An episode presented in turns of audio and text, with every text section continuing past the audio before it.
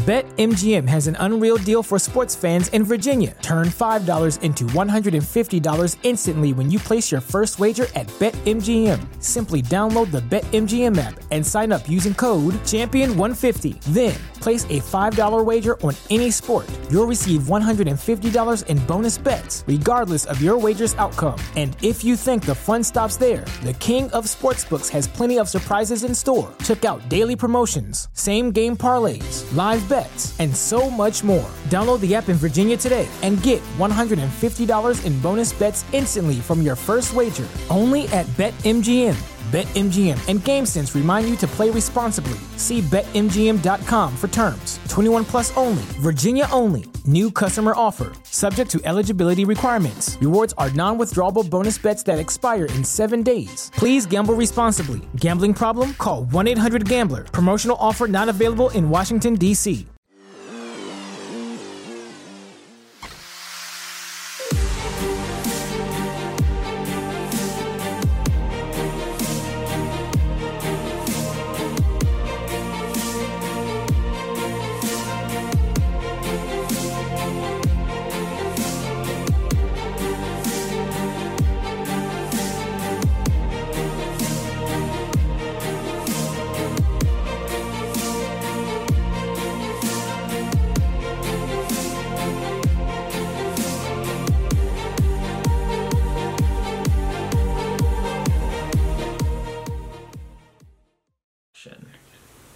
All right, welcome back to the Barbell Medicine Podcast. We're talking about pain and injury management in the lifter. All right, so specifically, we've covered how to get a good history on like what's going on pain wise, how to start coming up with a differential diagnosis. All right, like uh, potential issues that could be wrong, and that will help you decide if we need a higher level of care, if we need to significantly adjust training, or also even how to ask a good question. So, for for instance, you know, a question is, "I have pain in my hip."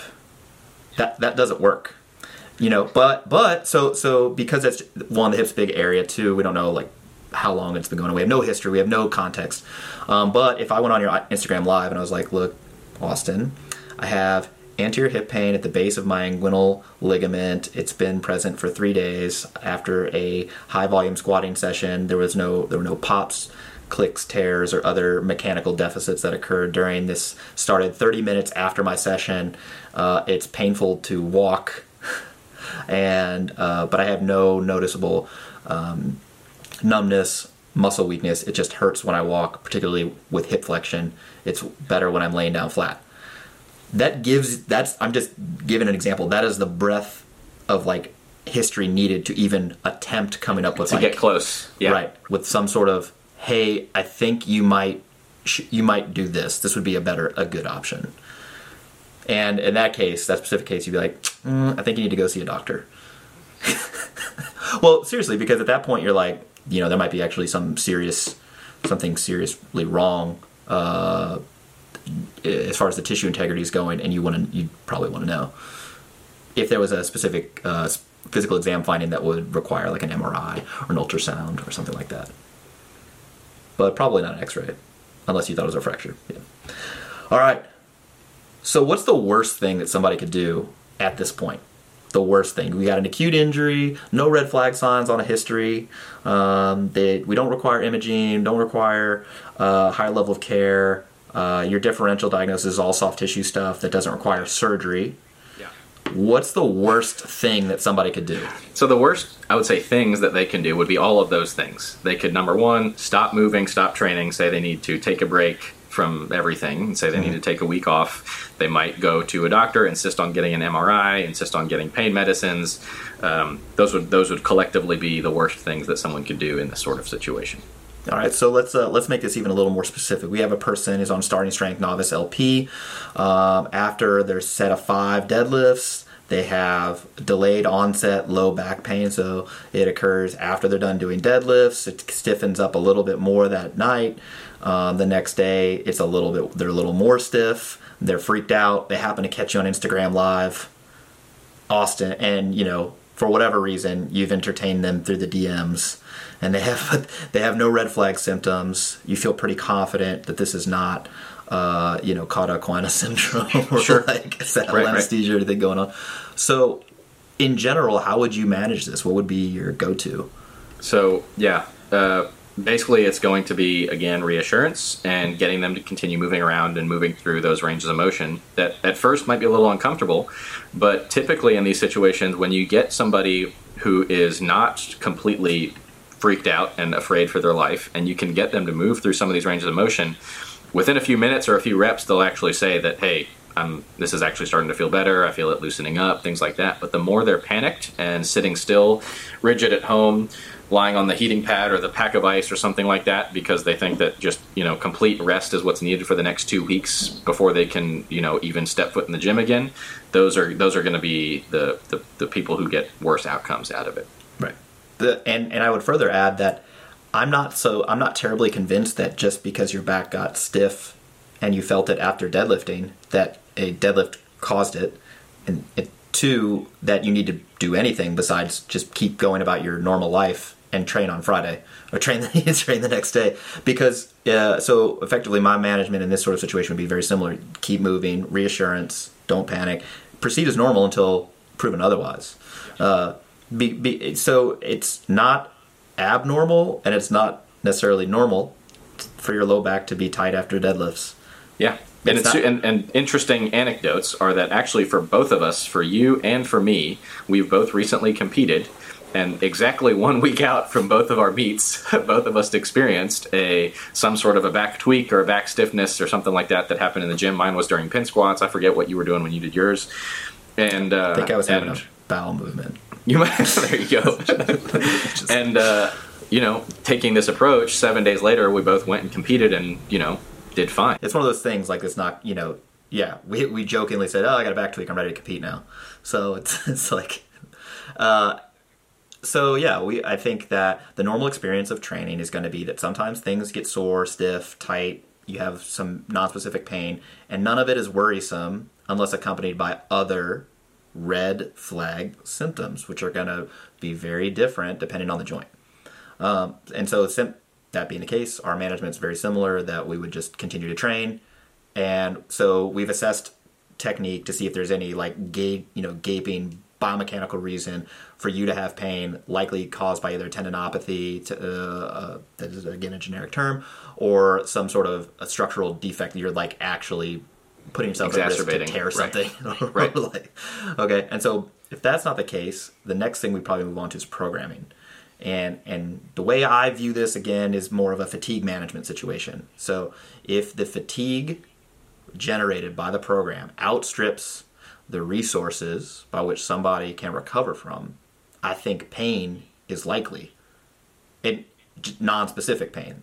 Things are tight, things are beat up, and you know sometimes that'll happen even if the fatigue is correct. But I I feel like most of the time when the fatigue is far too high, people have more significant, more long-lasting pain, and ultimately they think they're injured. You know, and and, and so, uh, do you have a similar take on this, or do you think something else is going on programming-wise? So, uh, yeah, basically, the uh, injured, injured, even a, even a tissue that's injured or is in pain, it still requires some amount of stress, and right. so rest, complete rest, is essentially never the answer for these things.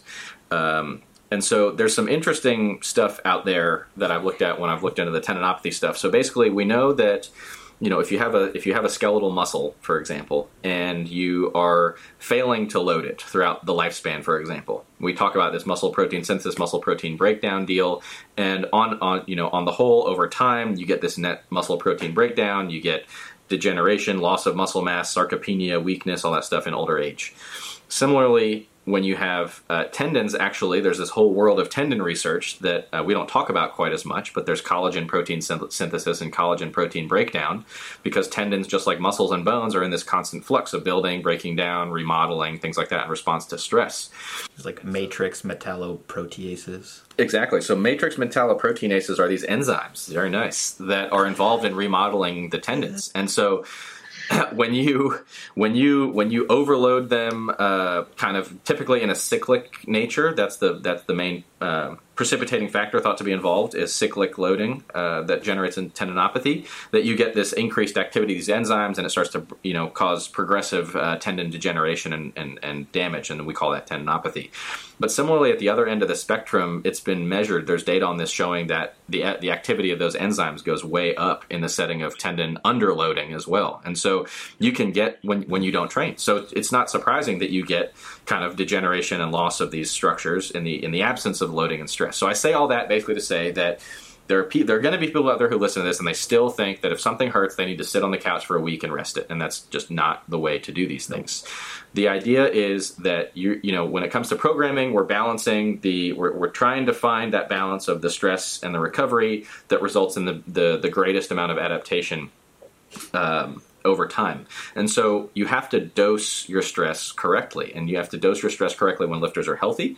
But when they're injured or when they're in pain, they might require a modification of their of the dose of their stress. And so we talk about programming variables all the time, comes up with exercise selection and volume and intensity and frequency and things like that that might need to be modified in the setting of someone who has pain or is injured. But also you need to think about what do I do once this person feels better again? Once they're healthy and they're back to normal training, do I go back and I do the same thing that got them injured before?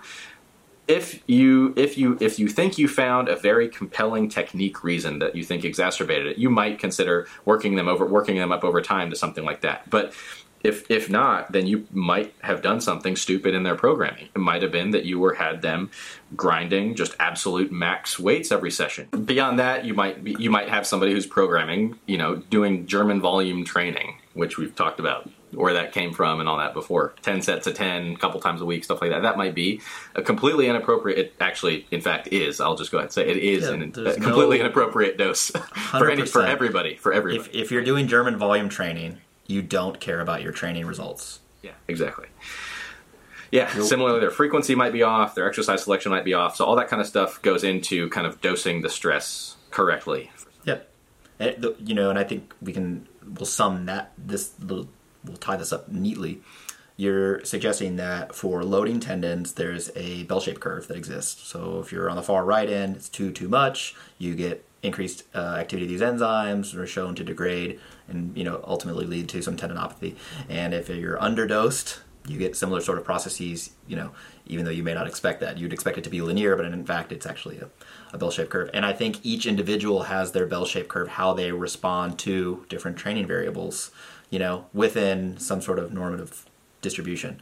Um, my argument based on the current evidence, my, my thought process rather based on the current evidence is that intensity likely portends a much stronger effect as far as as far as which way you're moving. So if the intensity is incorrect, what I mean, then that likely can can really mess up somebody from a from a pain a pain standpoint, just due to way too much fatigue, even if the volume's not that high, uh, and then also a, a, a pain, uh, just a you know a tendinopathy or or uh, a soft tissue injury. And it's not just the act, the absolute loading; it's the relative loading. It's if you're a 700 pound squatter and you're doing five RMs all the time, you're working at you know with 615 for a set of five. And that's a very stressful event. That's very fatiguing compared to working with you know 525 5, 525 not only can you use better technique if we think there's a biomechanical cause but you can uh, it doesn't cause as much fatigue. You can do more reps. You can get strengthen strengthen that soft tissue and it's unlikely to cause this tendinopathy sort of issue particularly if technique is good. And I, I think that's just a when people say that high volume beats them up a bunch, my go-to response is, yeah, but you're doing it the wrong intensity. Most often, I think that's probably the case. Yeah. So so when we have folks in this situation, if we've ruled out any kind of really uh, obvious, overt, severe technical issues, um, basically what I look at is what happens when you start warming up to train. And if you start warming up to train and it starts to feel better as you warm up, that's super reassuring. It's reassuring to me. It should be really reassuring to you. Um, and then uh, and, and, then I say you're okay to train that movement, but you might need to adjust one of these programming variables, which is going to likely be intensity at that point. Just, at that point, it definitely. I mean, but you you've ruled yourself in. Yeah, Right. Yeah, You because it's getting better as you warm up, and you should you should be able to handle it. But on the in the other situation, if it gets worse the more you warm up, if every time you add twenty pounds to the bar or something like that, it starts to hurt worse, that is a relatively more concerning situation. And not I won't say concerning to the point where hey you need to run to the ER and panic, but it just means that hey we should probably not be training that specific movement right now, and we might need to temporarily find some other movement we can use while we get this fixed up, with the goal of ultimately getting you back to the activities that you want to do. There's actually been some research. Uh, I remember some papers that are titled something along the lines of like, is it okay to exercise into pain in these situations, or is it okay to train to the point where things are uncomfortable? And they actually suggested that it's okay. fine. Um, but you know, I I wonder how you know how much that's necessary if we can find other viable ways to train that don't cause pain, and then in the long run, kind of work them back to where we want them to be, rather than them walking into every session basically expecting to be pain, yeah. uncomfortable. You know what I mean? Yeah, because that but- you know, I and so that right. comes into play when we talk about various tendinopathies, and and some people are you know going and doing these kind of programs that really intentionally piss off the tendons more with the hope that it makes them heal and i do not recommend those to people and i don't have people do those Yeah, I don't think that's a very, I don't think that's a very good management decision. Um, but for another for another time. Uh, so, but I- but I do think yeah, this does test the coach's creativity uh, with train uh, training, programming different movements. You know, so I was like, oh, okay, well, let's say we can't squat, uh, back, can't back squat with the bar in the low bar position because of knee pain. Yeah. Okay, can you box squat above parallel? Can you do another squatting variation, belt squat, safety squat bar, squat? Uh, okay, you can't do any of those. Can you leg press? Do you have access Yeah, to a so this press? is this is actually one of the things that I, I I hope I would consider this to be like a take home point for people. Pearl. Um, yeah, super major, super important pearl. Remember this when next time something hurts. Basically, my universal thing when I have somebody who complains about pain with a certain movement, my question number one, after I've looked at their technique, I say, Is there a weight that you can put on the bar that you can do this main lift with that doesn't hurt? So they say, My low bar squat, I have pain here. Okay, you have 500 on the bar right now. If I put 135 on the bar, can you squat it with the same with with perfect technique and it doesn't hurt? If they can, then I start them there and I work them up. It might be something of like an aggressive or a more rapid LP or something like that where I'm adding more weight at a time. Sure. But that is what I'm doing is I'm finding a weight where it doesn't hurt and working them up over from there because if they if there's a weight that they can find and execute that doesn't hurt, then that rules out a whole bunch of stuff. Right, Right? That itself tells me it's not this, it's not this, it's not this. Well, there's so all right. I'll I'll counter with three things. I'll let you respond to each of them. Do you think this is thing one? do you think that at any point when you're tell do you tell them, hey, you got 500 on the bar, let's put 135, do it with perfect technique, and then they see that it doesn't hurt? Did you just nocebo them? That any time that their technique slips, they're gonna have pain. That's a good point. Yeah, you might. Don't If you if you if if you well if you point out and you say yeah I think your 500 pain is because you got a little bit onto your toes or something like that which I would find a hard, find it difficult to make a case that that's causing somebody's pain you know Sure. So we'll just have to we'll just have to not say that. Just be like, yeah, well, this is a place where we can start, and we'll go back there.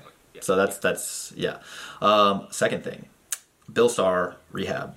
Uh, if you're not familiar with the Bill Starr rehab, it is you're going to do 20 set or uh, five sets of 20 reps, starting at just the bar with whatever the movement that you were doing when you got hurt. That's what you're going to do. Five sets, 20, and that's it. You do it every day, and you add weight, and you add weight, and you add weight. And so it's like, for instance, if you tore your hamstring, you're going to do deadlifts. Doing deadlifts, you're going to do deadlifts. Or if you tore your hamstring, you know, doing something else, deadlifts probably stress the hamstring the most. So you're going to do five sets of 20, add, you know, 20 pounds each day until you get to a point where you can only do 10. So this probably works well for muscle tears. Mm-hmm. What's your opinion on it for like a low back pain? anything else not to do it Right. So so that's pearl number two. Yeah. So there are there are certain situations where you need something of an injury specific approach.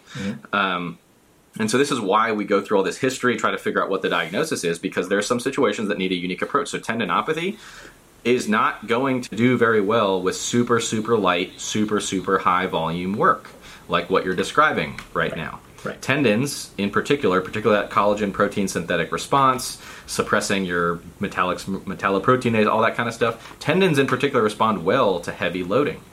Um, and so, you know, if I have somebody with a tendinopathy, I might have them do a bunch of real heavy isometrics. There's some evidence that those can actually acutely reduce pain. And then once I've reduced pain, I can get them to train, and that can hopefully stimulate some adaptation in the tissues.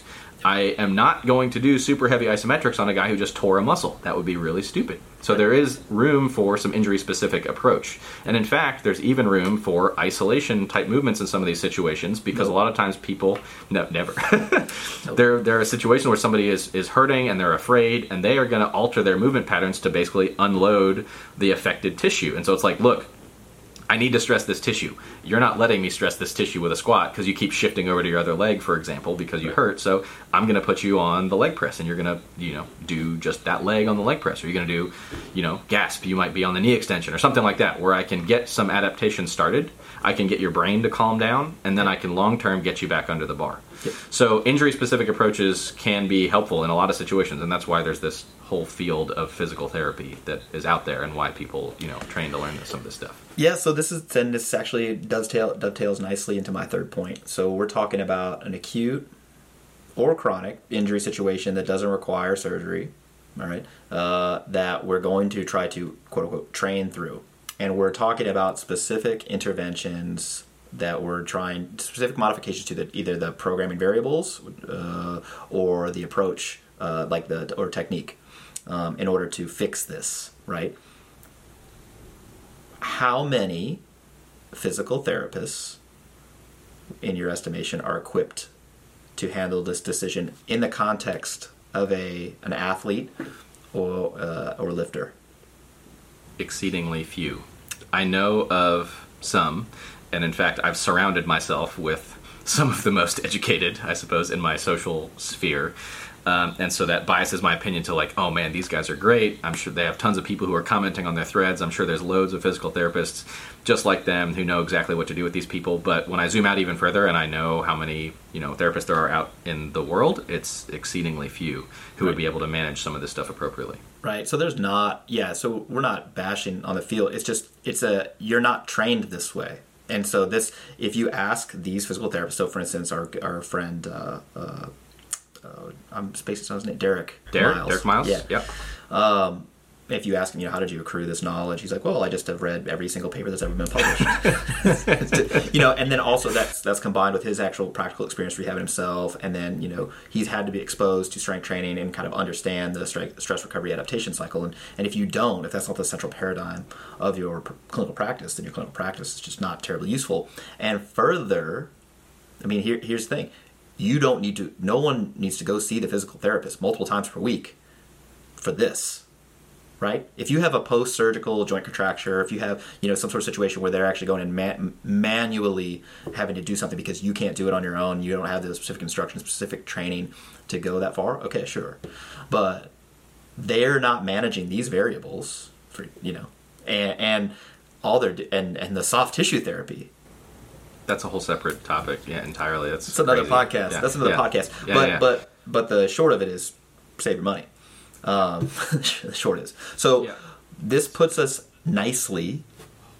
Wait. You- wait, My take home points. I only got through one take home Okay, point. sorry. So so the, so the take home points from when it comes to the so we're talking about figuring out the stress, optimizing the dose of stress, right? So there's the dose of stress, which is our programming variables. There's what I call the formulation of the dose of, of the stress, which is the exercise selection. So so when I have somebody squatting and they say they have pain, I can find a weight where they can do it and it doesn't hurt. Great, perfect. And I start them from there and they go up. But if they say no, I put 135 on the bar and I say, well, put 45 on the bar. Can you squat? And they say nope, still hurts. Then my question is Is there a portion of the range of motion that you can move through on that main lift that doesn't hurt? So if it's a low bar squat, can you low bar squat to a box or to above parallel pins or something like that where you don't have pain? If you can do that, then I start you there. We get you stronger. We drop the pins down or we drop the box lower. Once you're below parallel, you try squatting again. If you don't hurt anymore, perfect. So step one was find a weight that doesn't hurt. Step two was find a rate range of motion that doesn't hurt. If there is no range of motion that doesn't hurt, low bar squatting to really high pins, to quarter squat pins, that still hurts, then I have to find a different lift for you to do. Is there a variant that you can do? So, hey, can you front squat? Can you high bar? Can you even leg press? As you said, is there some other variant that I can do? And I might even start over there on that variant, the whole process over again. If you can front squat and you're like, yeah, I can front squat, but it hurts in the very bottom. Well, hey, what if you front squat to pins that are set at parallel? Or right above parallel, and they start there. Well, there I found my starting point, and I'm going to work you up till you can do a full front squat. Then I'm going to put the bar on your back. Then I'm going to get you back to low bar squatting. So those, when it comes to kind of uh, optimizing the actual exercise that I'm using, uh, assuming we're talking about somebody who wants to do these kind of main lifts that we talk about squat, press, deadlift, bench, I'm going to start with the main lift, find a weight, use the main lift with a partial range of motion, or find a variant of that lift. That's like my answer to the vast majority of these, uh, a whole lot of these situations, in addition to just looking at their programming and see if it's uh, intelligent or not. I agree. That's good. It's a good set of pearls. All right, we're going to take a break. When we come back, we're going to talk about the nocebo effect. Hey everyone, thanks for listening to the Barbell Medicine podcast. Hopefully you guys are enjoying it. I wanted to take a second and talk about Gains RX. Gains RX is now shipping Amazon Prime if you get it on their website and through our website you can get a subscription where Gains RX is delivered to your door every month for a $5 discount per tub. The idea is that you take Gains RX pre and post workout. It's got all the right ingredients to maximize your performance, improve recovery, and ultimately give you the biggest bang for your buck when it comes to exercise supplementation. A lot of people ask me, "Hey Jordan, why did you even even make this supplement in the first place? Well, at the time, I was recommending people take all these different supplements. They'd have to get multiple bottles, dose the things properly, and people just weren't doing it. It was too hard to do. So I put it all in one supplement. You take one scoop before, one scoop after, and you're done. So the idea was if you were going to supplement anyway and you wanted to take stuff that was actually going to work, let's put it all in one supplement. We'll put it out on the market and see how it does. There's been a ton of people who have told me that they've gotten great results from it. Looks like things are going well. And so you can get Gains RX at the barbellmedicine.com store or you can get it on Amazon. We really appreciate you guys. And thanks for listening. Make sure that you give us some feedback on our podcasts and we'll catch you guys later. Welcome back to the Barbell Medicine Podcast. We're here on the last segment of our pain, injury, what to do if you're a lifter and you have pain podcast. Austin, I don't want you to get triggered. I will we're not. gonna we're gonna talk about the nocebo effect. So first, let's define what's the what is the nocebo effect. So people are probably unfamiliar with what this is. They're probably much more familiar with the placebo effect is, and it comes from some I don't know Greek or Latin that actually placebo meaning like I shall please, meaning that uh, you you end up with this kind of outcome that um, you know is is your expectations of a certain outcome uh, end up influencing said outcome. So if you expect that uh, a certain treatment is going to relieve your pain, it's more likely to relieve your pain. Nocebo is kind of the converse of that, and it's, in my opinion, m- at least as, if not more interesting, where negative expectations about a certain treatment or a certain event results in worse outcomes. Yes. Nocere, nocere means to harm, There you go. whereas So- placer means to heal. Yeah. So I recently shared an article about this that just came out in I think it was JAMA last week that Small- was titled small "The Iatrogenic Potential of the Physician's Words." And iatrogenic just basically means like things that we do to patients. So the effect of physicians' words on their patients and their outcomes. So to anybody who is more interested in this topic, they definitely should go look that article up and read it. It is excellent, along with following through on a number of its citations. So basically, the idea is that uh, the words that we use clinically when we're talking about some of these things with patients, it influences their understanding and their expectations about whatever condition we're talking about. And those that understanding and those expectations can then influence their outcomes from it. And so the more clinical experience I've accrued, the more people that I've worked with and seen how they practice and how they talk to patients, I see it just about every day where I see something and I'm like, that just harmed the patient. that just harmed the patient. And so, you know, we take this oath to do no harm, and yet every day I'm seeing this language used that is harming patients. Of course, it's unrecognized. The physicians don't know they're doing it. Uh, they don't know what the nocebo effect even is. Um, because there's more ways to harm a patient than to go and cause an adverse outcome by botching a surgery or giving them the wrong medicine or something like that. So, for example, we see things all the time where patients will end up say say in that kind of early acute phase of back pain, they go and they manage to get some imaging done. Statistically, by age, you go up, the higher the likelihood that you're going to find something on whatever scan you're doing, right? You're going to find some spondylosis, some arthritis, some horrific, terrifying sounding degenerative disc disease. You're going to find bulging discs, herniated discs. You might find some spinal stenosis, some spondylolisthesis, all kinds of things that can happen. Um, not all of which are causing the patient's symptoms. Uh, as an aside, have you ever ha- have you ever had any imaging of your back done? Dude, uh, ten out of ten would recommend. You got some done? Oh yeah. So like when I my hips, so they just did it. It was an MR. I did both hips, and then they had my low back in there. I didn't get a specific like an MR L spine, but anyway. So how many how many uh, discs appear to be protruding? All five of your lumbar vertebrae. All of the ones they could see in the scan. so, so it was funny because the radiologist was like, "Do you have any back pain?" I'm like, "No, not Yeah. sometimes, but not not currently." He goes, right. cool. "It's like it's like a it's like a John Oliver, cool." Yeah, exactly. So so that that's a good point though. So you know when people on our Instagrams at, say, "Hey, I uh, herniated a disc the other day when I was deadlifting," confirmed by MRI. It's like, whoa, whoa, whoa, wait, wait. Did you get an MRI before you were deadlifting and there was no herniation, and then Right. after you had this, and then there was a herniation, and those things Yeah. were like a couple days apart? Because that's the only way I'm buying this. You know, Right, it's right. highly likely that you just had a herniated disc before, and now you have back pain.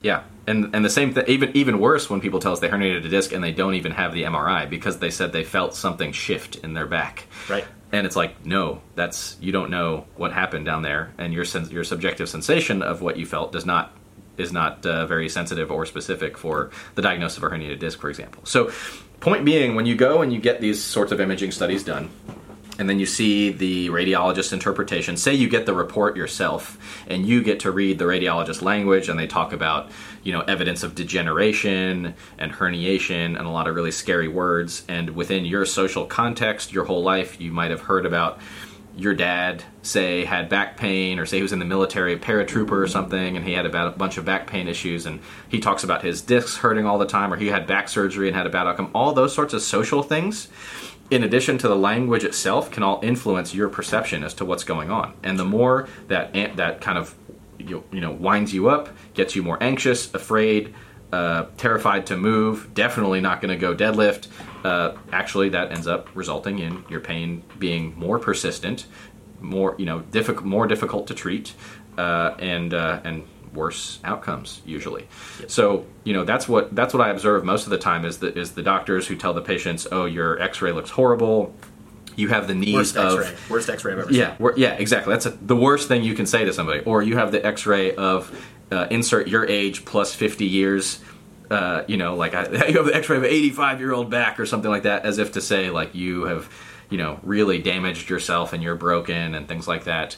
Um, if you ever bend over again, you're going to be paralyzed. Not that people tend to actually say that, but that's kind of the implication. Is if you move the wrong way with this bulging disc, you could end up being a paraplegic. All that kind of stuff that results in a lot of fear, avoidance behavior uh, in in patients. Horrible, horrible things to say to people. You blew out your back.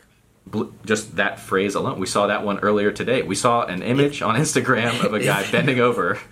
If you are You want to say? a health professional and you made an infographic, first off, I'm upset with you. yes. If that infographic, just in general, infographics, okay. Yes. And if that infographic says, don't how to blow out your back or how to not blow out your back or did you blow out your back and it shows a cartoon character with like you know the ouch It was no, dude, it was a mushroom cloud coming coming out of this guy's back as he bent over to pick up a golf ball. It was on one of these Myo Detox idiots page. I'll just call him out. That's fine. Uh, he had a mushroom cloud coming out of his back. What do you think that perception does to yeah, people? so you actually just hurt who you just harmed people you just harmed people. 250,000 views that that thing had. All Yeah. of those people have now are now worse because of what you, just, harmed did. people. When your nutritionist tells you if you eat a certain thing, you're going to feel this certain, you know, this bad thing's going to happen to you outside of like you have celiac or like you know some some related thing. That's also the nocebo effect. You just hurt. You just harmed people. Okay, and that's on you. And if you can sleep at night, great. But we're telling you that if you are in a position of power, the nocebo effect can actually harm people, and you need to watch what you're saying. So don't say that you know this specific thing is harmful that people have a negative connotation with. Like that's you know, unfortunately, we communicate in a way that we find most effective, and sometimes that's going to happen. But as much as you can watch to not, uh, you know, screw people up. Yeah, the natural history of most of these things, as we said, is to get better, unless you mess it up. Yeah, exactly. you know. Yeah, exactly. So, So, yeah, so you have- basically, out, even outside the acute injury context, this thing is way more uh, broad and important implications. So basically, you can think of any kind of non-specific symptom out there. Most, almost all of those non-specific symptoms are prone to the placebo effect. You can give them in trials, treat you know, comparing a drug to placebo. You do both, and even in the placebo arm, you see some evidence of effect from it because the placebo effect influences all these other non-specific symptoms, things like nausea, things like fatigue, things like these non-specific aches and pains, uh, libido, like all this kind of stuff can be influenced by the placebo effect. Anything that can be influenced by the placebo effect can similarly be impacted by the nocebo effect. So if we're talking outside the context of these acute injury things, um, let's say let's say you uh, you feel a little tired when you're grinding out the end of your novice LP, and uh, 12 hours after you do your uh, you know 10 out of 10 death set of squats, you go and you get your testosterone measured and it's low, and your coach tells you that's why you're that's why you're feeling tired. That's why you're not recovering. That's why you're not making progress because your testosterone level is 350, and you are 24 years old. You should have a testosterone level of 900.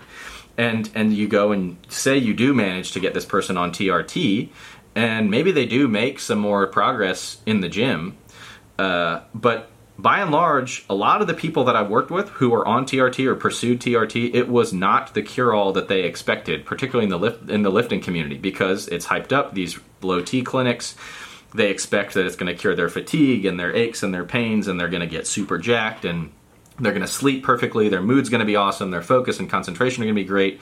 But really, it was somebody telling them this stuff that oh they had all these issues. And so they they they focused more and more on these symptoms and they said yeah you know when the more I pay attention the more tired I am the worse my concentrate all this kind of stuff. And and so you go and you're you're harming people with this stuff.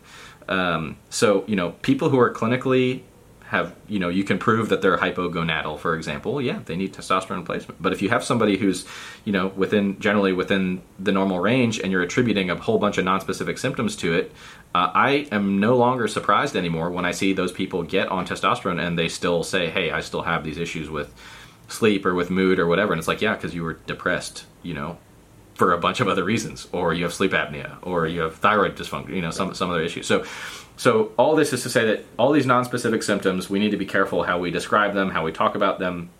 The worst predictor for a lot of the outcomes in these things is catastrophizing. That's a condition when somebody, if somebody has an ache or a pain, they immediately perceive it to be like the worst possible scenario. So people who have that kind of little shift in their low back when they're deadlifting, they're like, "Oh God, I just herniated a disc. I can never enter the gym again." Those people do the worst.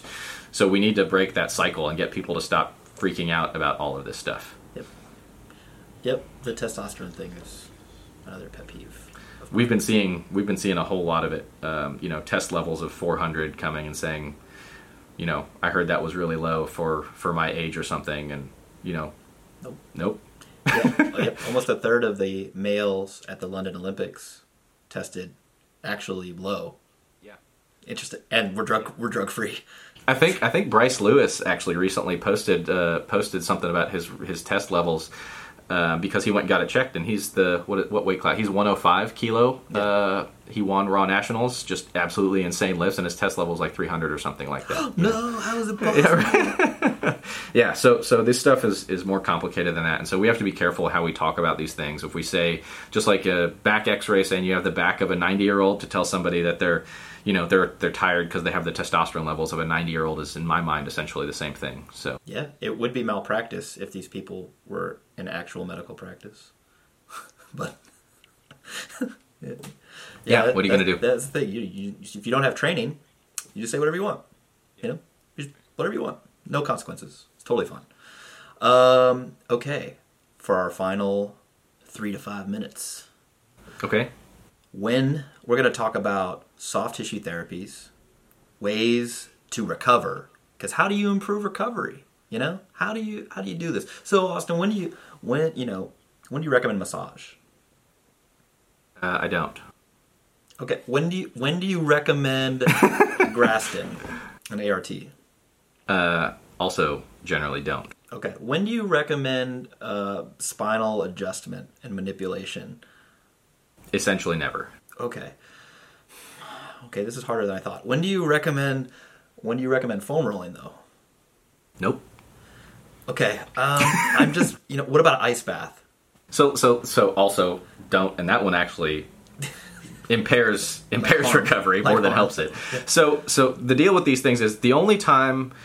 So I won't even say that I outwardly recommend it, but the only time I'll be like, yeah, sure, go give it a shot, is when somebody comes to me with one of these issues and they are just like gushing with excitement and how much they believe this Yep, is like the greatest exactly. thing that's going to help them. Exactly. Because what I'm doing is, as I said, I'm leveraging the placebo effect. Of course, there are some ethical issues with going and paying somebody to provide you with that service.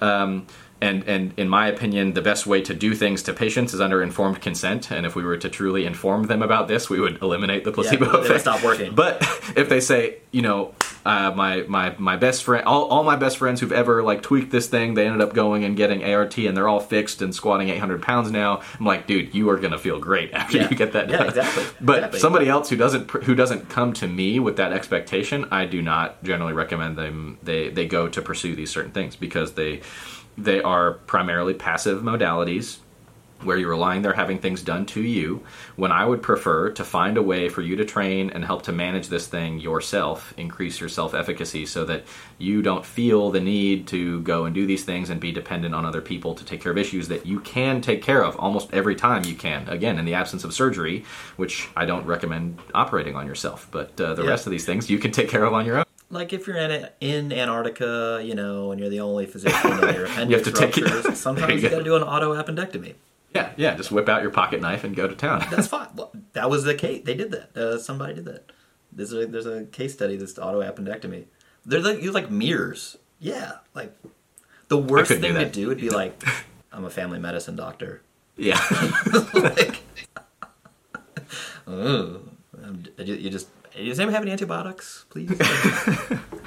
um, yeah. So so I, and I agree with you. I think those um, modalities, if someone has a big belief system in a, uh, with them, they've used them historically with to great benefit, then sure, that's cool. I'm I'm down. and you have the money if you have the money and the time to, to, Yeah. to blow on it go for it yeah yeah, but I wouldn't recommend them routinely, and I don't think that you know the evidence does not support the the you know the use of the those- routine use of them for the treatment or prevention of most of these sorts of injuries yeah, that we're talking about. of injury, or they don't improve recovery as measured by objective performance.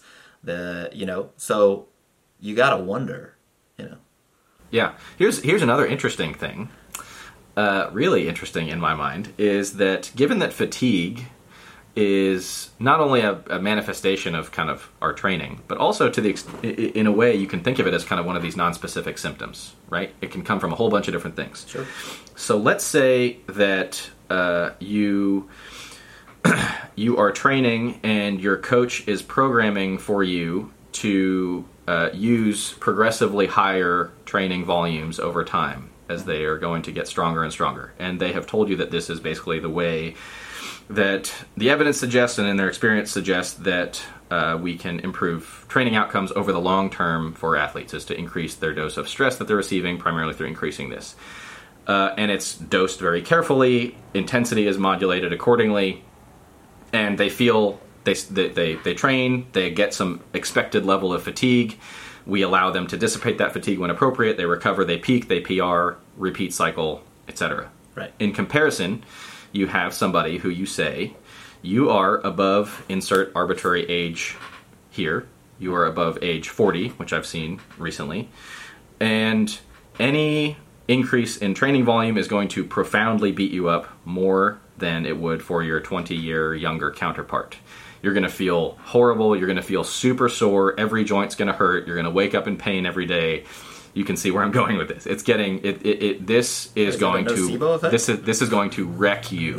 what do you propose is going to happen when you do that to the person? They're going to notice themselves more, feeling more tired. They're going to pay attention to every ache and pain that they probably get routinely in training anyway, attribute it to that.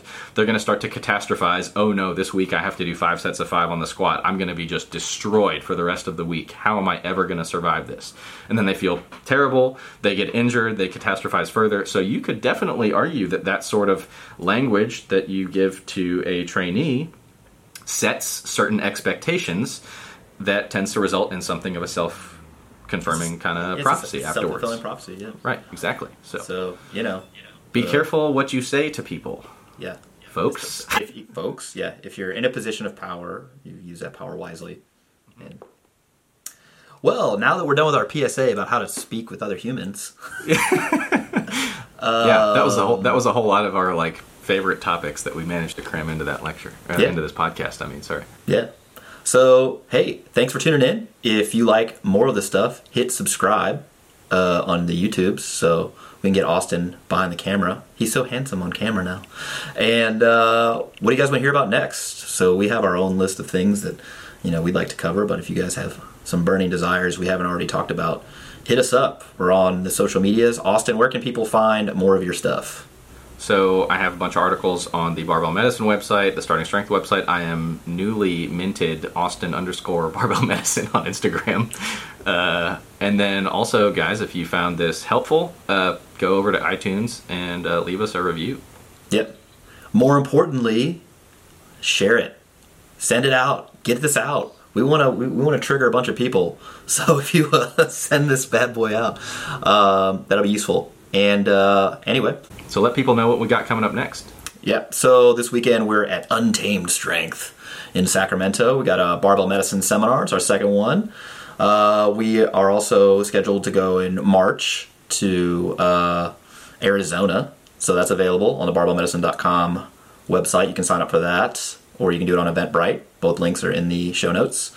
Uh, also, we're looking at getting out to Maryland in uh, the spring springtime. We got a shirt in the works for Senor Baraki. What are you gonna do? Not train? Yeah, coming out soon. I think it's just gonna think be your face. After, uh, yeah, just put my Valsalva face on the front, and Yeah, then, yeah. the- and then, uh, and then after June of this year, uh, as soon as I, uh, you know, wrap this uh, indentured servitude up in residency, we're gonna blow this thing up with uh, more frequent seminars. We're gonna probably do a world tour of some sort later on. So. Austin's actually moving in. the rain's moving out. Austin's Sorry. moving in. anyway, cool. All right, guys. We'll catch you next time. See ya.